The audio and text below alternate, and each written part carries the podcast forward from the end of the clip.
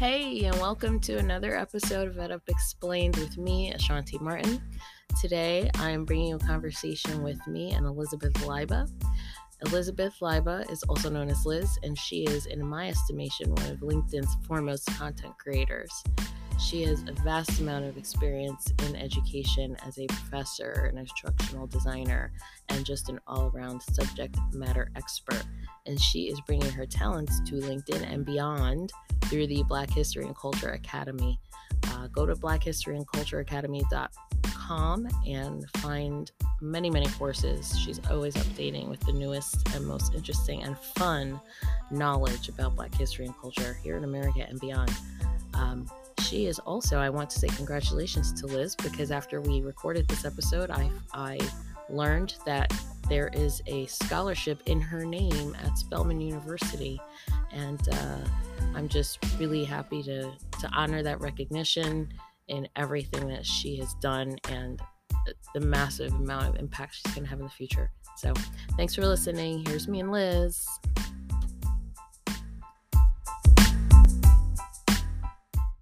Liz, welcome. I am I'm so it's so good to talk to you. So so how are you doing? How are you doing? I'm doing phenomenal. Thank you for having me. I'm excited to talk to you. So yeah, let's let's do it. All right. So what I want so one of the things that I am almost every day in awe of is that when I pitched this article, I had no idea really what it would become or even that I would still be talking about it almost every day here in March 2021. But here we are. So are people still talking to you? What what where where how where are you now compared to October, like the day before it dropped? That's such a good question. I always say this, but meeting you and talking to you did change my life. Oh, and I stand by that. Same Z's. Same Z's. Because you know what? I, up until the article, I had been really vocal. I was very active on LinkedIn up until that point. Um, right, right before um, that point, and through the beginning of that year, right after George Floyd was killed, I just felt like I had to keep being really vocal. And then once the article came out, I think that that skyrocketed.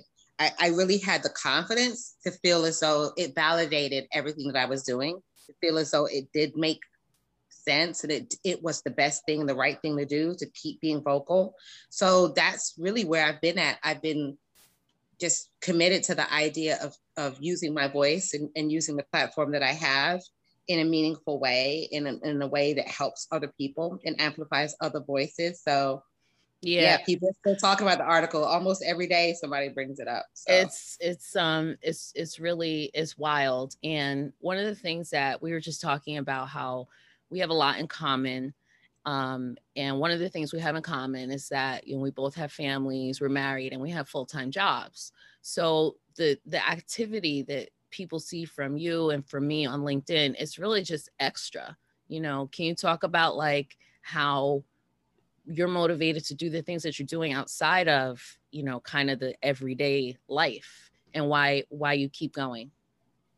That's such a good question. I think that for me, it just became almost like a mission to use my like, like Superman's dad said, right? With great power comes great responsibility. And I feel as though as an educator for the past, I've been in education for like 20 years, and I always have felt like you have a unique opportunity to affect the course of young people's lives. So going on to LinkedIn, being on social media, having the ability to talk about social justice, to talk about inequity, to pose questions, to, to start to raise the level of discourse about some of the injustices that were happening across the country and still continue to happen. I felt as though, you know, it was just something that I had to do. I tell my students kind of like what John Lewis said, which is if you see something, you should say something and do something. And I just felt like I had to live that. I couldn't just talk about it in the classroom. I actually had to put it into practice. And, and that's what keeps me going.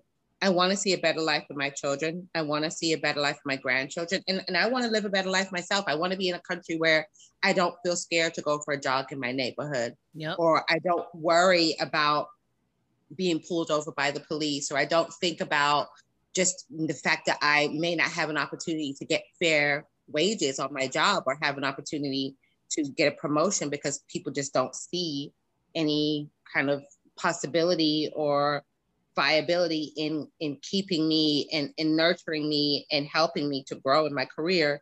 So there's there's so many things that i think just keep pushing me. Uh, last year this time i was not thinking about that stuff. I was just like well it just is what it is.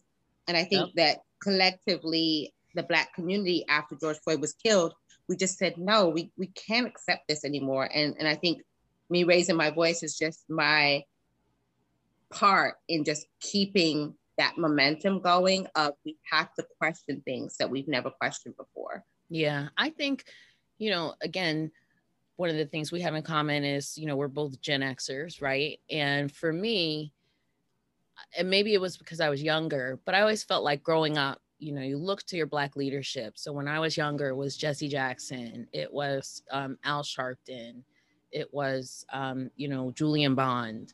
Um, all, all sorts of different leaders um, from different places and perspectives. But now, how do you view it as? I just see a lot of people just taking up their energy and space and like being leaders in their own way.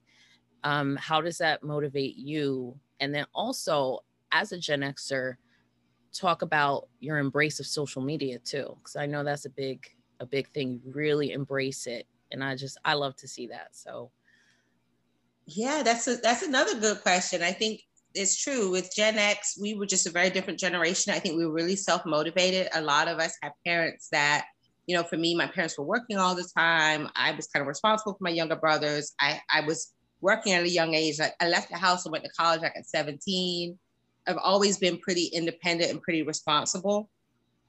And I think that that carries over into also just wanting to be really self-directed and and one thing that I love about watching the next generation, the Gen Zs, is that for them, anything is possible.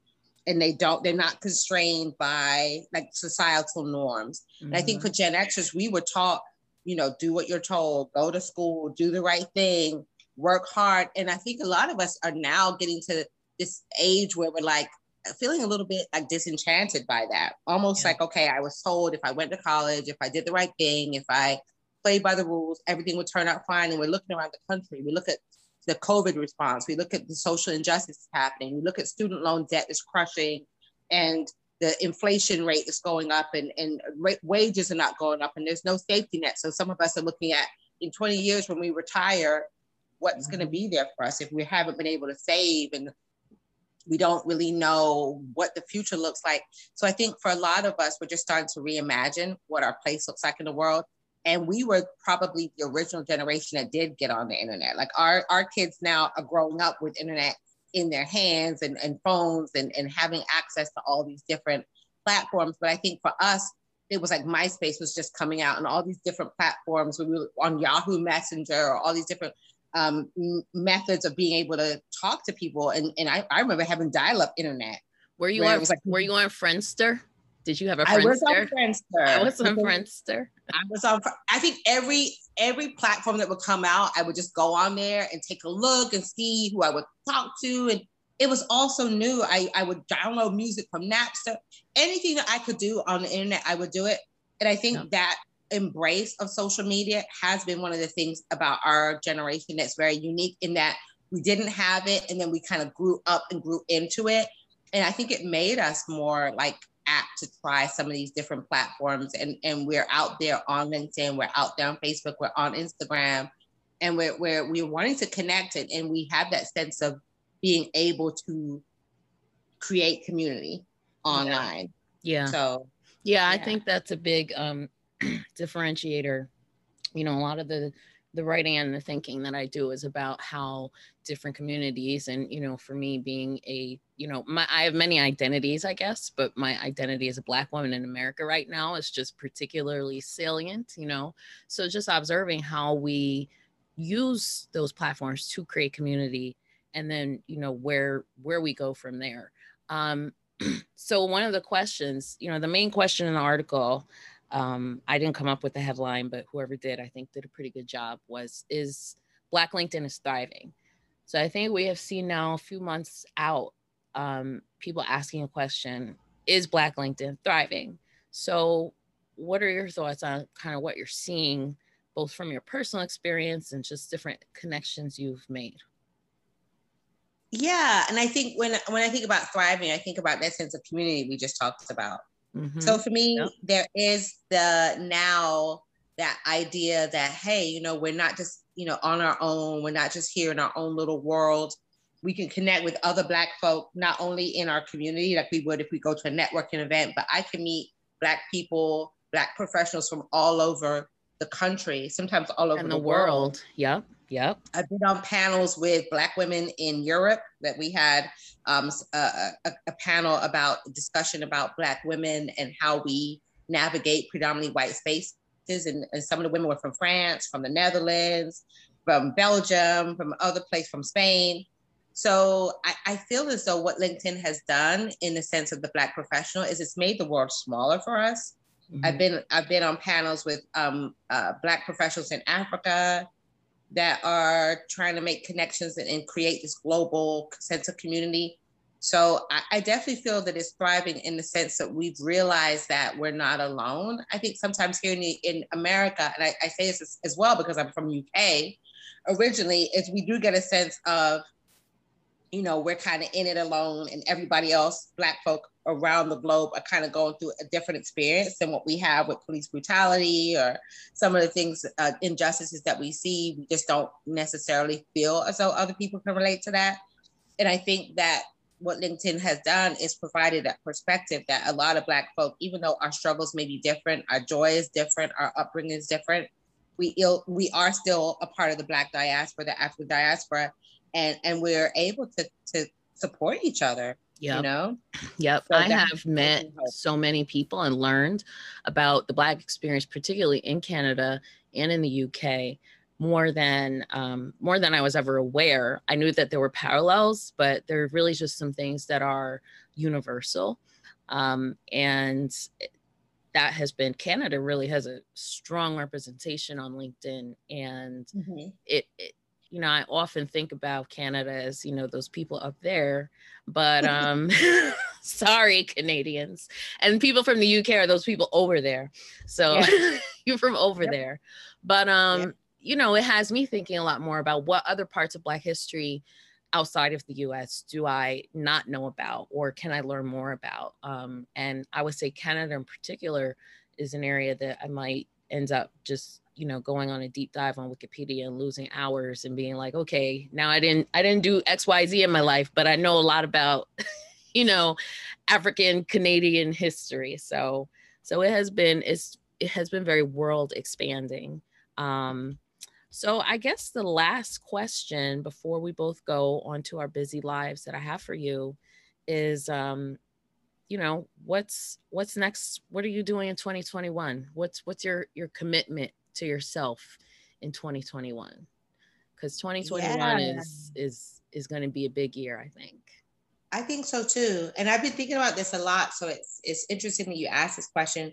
Um, one of the things i thought about was that last year was a voice finding year. Last year was me navigating just this newfound ability to be really transparent and really vocal about the things that I was experiencing as a Black woman.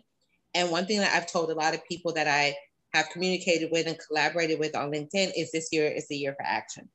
So I found that I got a lot of support from just being very vocal and, and people uh, feeling uh, aligned with a lot of the things that I was talking about last year and then this year I said, well, all these people that are mobilizing and all these people that uh, are, are supporting me, what do we do with all these voices? You know, after interviewing so many college presidents and talking to so many powerful people that are leaders within their organizations and speaking with people that want to make a change and want to make a difference, how do we actually make a meaningful and measurable change for society? So that was where the Black History and Culture Academy came in.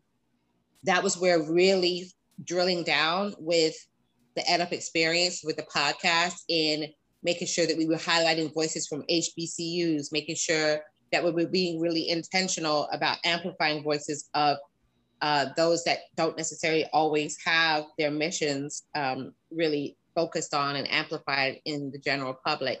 that was how we came up with the idea of looking at some more meaningful ways to really utilize some of our um, collective um, networking that we've done throughout some of these spaces, whether it be through internships or mentorships or scholarships, finding ways, what are the practical ways that we can actually provide impact in our communities?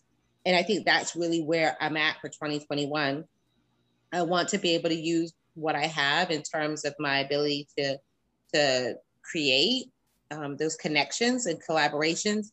I want to just continue to encourage those that do want to see better to use our voices to actually create kind of uh, the connecting of the dots where it comes to those people that have the resources and those people that don't have the resources. So that would be my goal for 2021 connecting and, and creating meaningful change in a way that actually helps people and changes people's lives.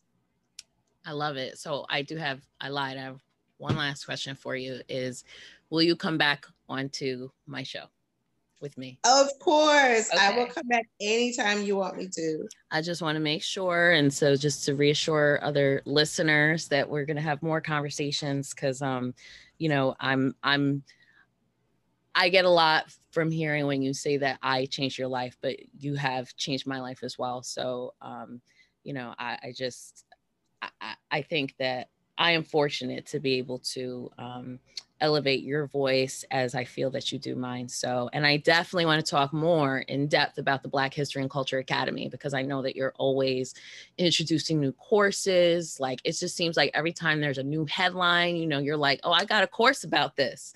I got a course about this. Um, so, so I definitely want to dive deeper into that next time. Absolutely. Okay. Thanks, Liz.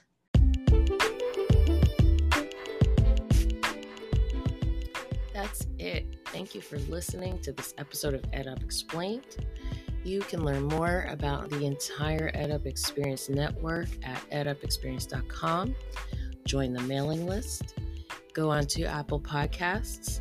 Give me my first review. Uh, share this podcast with anyone who you think might enjoy it and subscribe to EdUp Explains wherever you listen to your podcast to catch the next episode when it comes out. Happy learning, and this is Ashanti Martin. Peace.